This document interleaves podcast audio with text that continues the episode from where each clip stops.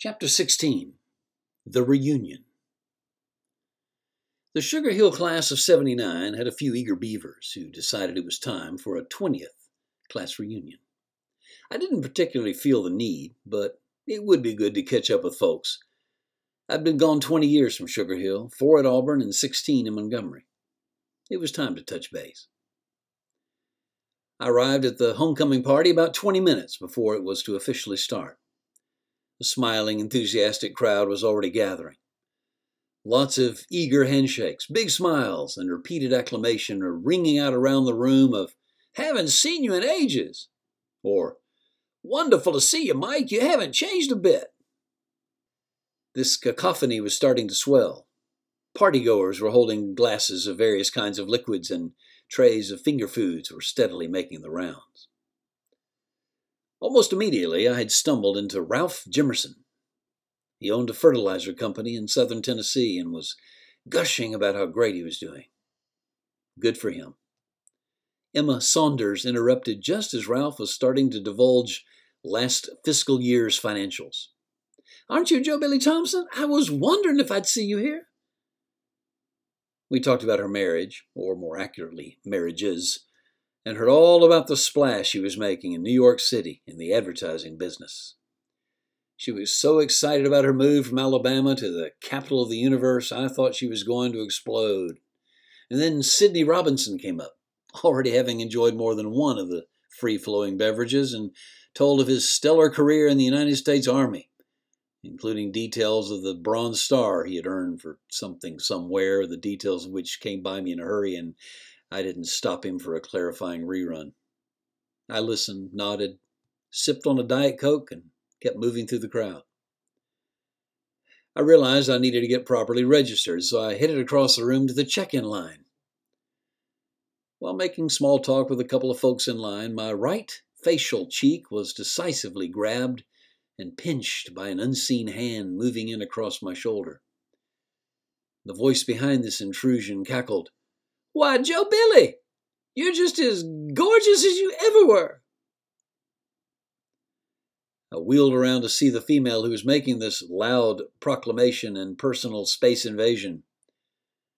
As I glimpsed her face, I was instantly struck by the numbing realization that I had no idea who she was. Her announcement communicated that she knew me, and of course, in turn, I should know who she was. I'm sure I showed a slight blush, the kind you get when you realize that you're unprepared mentally and caught off guard. We must have been big buddies at one time, right? She treated me like a long lost dreamboat. It was a small senior class. Surely I knew everyone? It took a moment to take in her appearance. I instantaneously deduced that she was a woman who had been worked on. Her hair was a glistening blonde, white mix, presumably helped by chemicals, and cut to a fashionable length off her shoulders.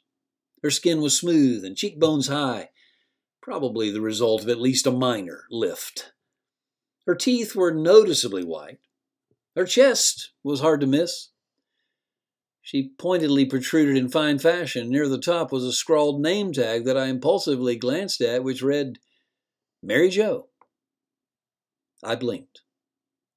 The only Mary Jo I remembered in our class was a Mary Jo Hamilton, but she didn't look like this.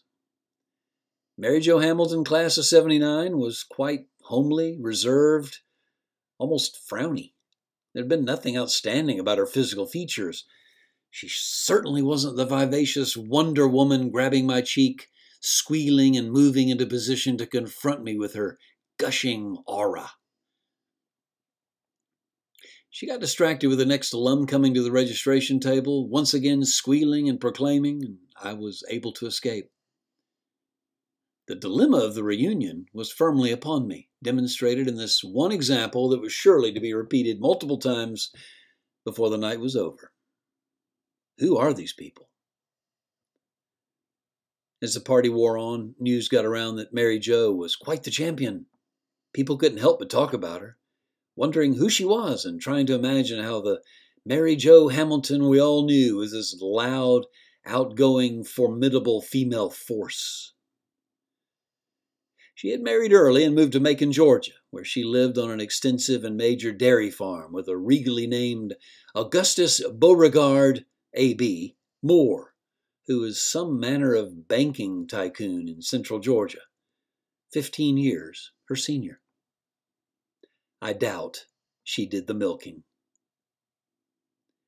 They had no children. We learned that she was the state tennis champ for ladies over 35. She had hiked the entire Appalachian Trail and run two triathlons and hoped to compete one day in the Kona, Hawaii event.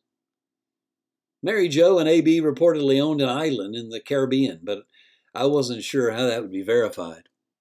And AB gave $1 million per year to the University of Alabama Athletic Department, preferenced for the football program. As AB put it, in case they might need something extra. It's the least he could do, he said, as a graduate of the national championship class of 1965. Presumably, because of her husband's extensive focus on his occupational ventures, and with time on her hands, she had earned multiple degrees after attending three different colleges and even became an adjunct faculty member at Bibb County Community College in Macon, teaching fashion merchandising. She was, in a word, something and that word was spreading. As the night developed, another tidbit about Mary Jo became evident. She loved to swim in alcoholic beverages. Her consumption of any and all manner of drink didn't seem to slow her down, but she did noticeably laugh more, dance the cha cha with anyone who would join her, and basically command attention. I noticed classmates staring, whispering, openly pointing trying to discern who in the world was this. Amazingly, some thought she was an interloper. We all knew about wedding crashers. Was Mary Jo a reunion crasher? Had she found a class yearbook, picked out a name either at random and hoped they wouldn't show up, or more probably worked some kind of network to find out who wouldn't be there and then impersonate them? Well, maybe she really was Mary Jo Hamilton, who had flowered, blossomed, and was now spreading her effusive pollen all over the amazed crowd, casting a spell on all who were in her wake. She came back to me twice. First time she was bubbling, overjoyed with herself. She announced to me in a moderately slurring voice, giggling as she went, I just went up to P.D. Smith. I adored him in the summer of 1977, had the biggest crush on him, and he knew it. I could hardly sleep at night. Anyway, I got right in his face, and he didn't even know who I was. My internal response was, Shocker. As the party was winding down, she cycled back to me one more time. I had thought I was safe, occupying space on the perimeter of the main room with Monroe Henderson, a football teammate who played briefly at Auburn before getting dismissed from the team for what was commonly called personal reasons. Monroe's story of removal had never been publicly known, and I wasn't interested in finding out more. Did it really matter now? As he chattered, he moved his life story timeline to a lamentation about his blown kneecap suffered in his adult basketball league. Not very exciting conversation, but at least I was occupied, staying sober and safe, and thankful that time was expiring. Then, without warning, she interrupted. Mary Jo grabbed me by the arm and dragged me away from Monroe a step or two. She got right to the point. She narrowed her eyes, noticeably raised her upper body, flicked the wisp of blondish out of a bottle hair from her face, lowered her voice, and purred. What are you doing after the party, Joe Billy? Dying to hear more about you. I was thinking, choosing her words deliberately in her breathy voice. We could, you know, go find a place to talk and catch up a bit. You know what I mean? Without hesitation, I looked her right in the eyes and replied, What am I doing after the party? Something else.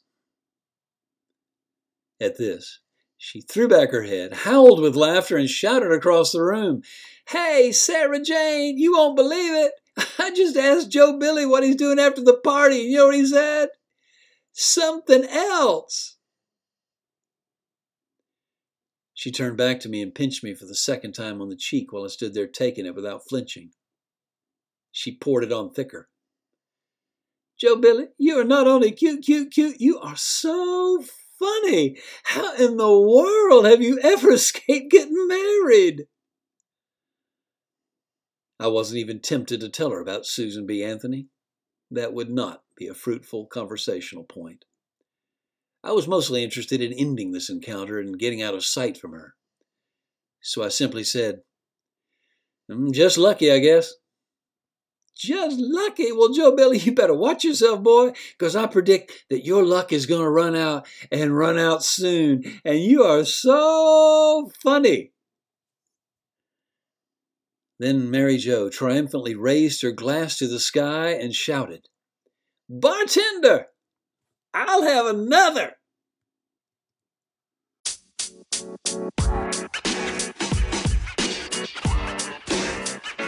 You know, man. You know, man. You know, man.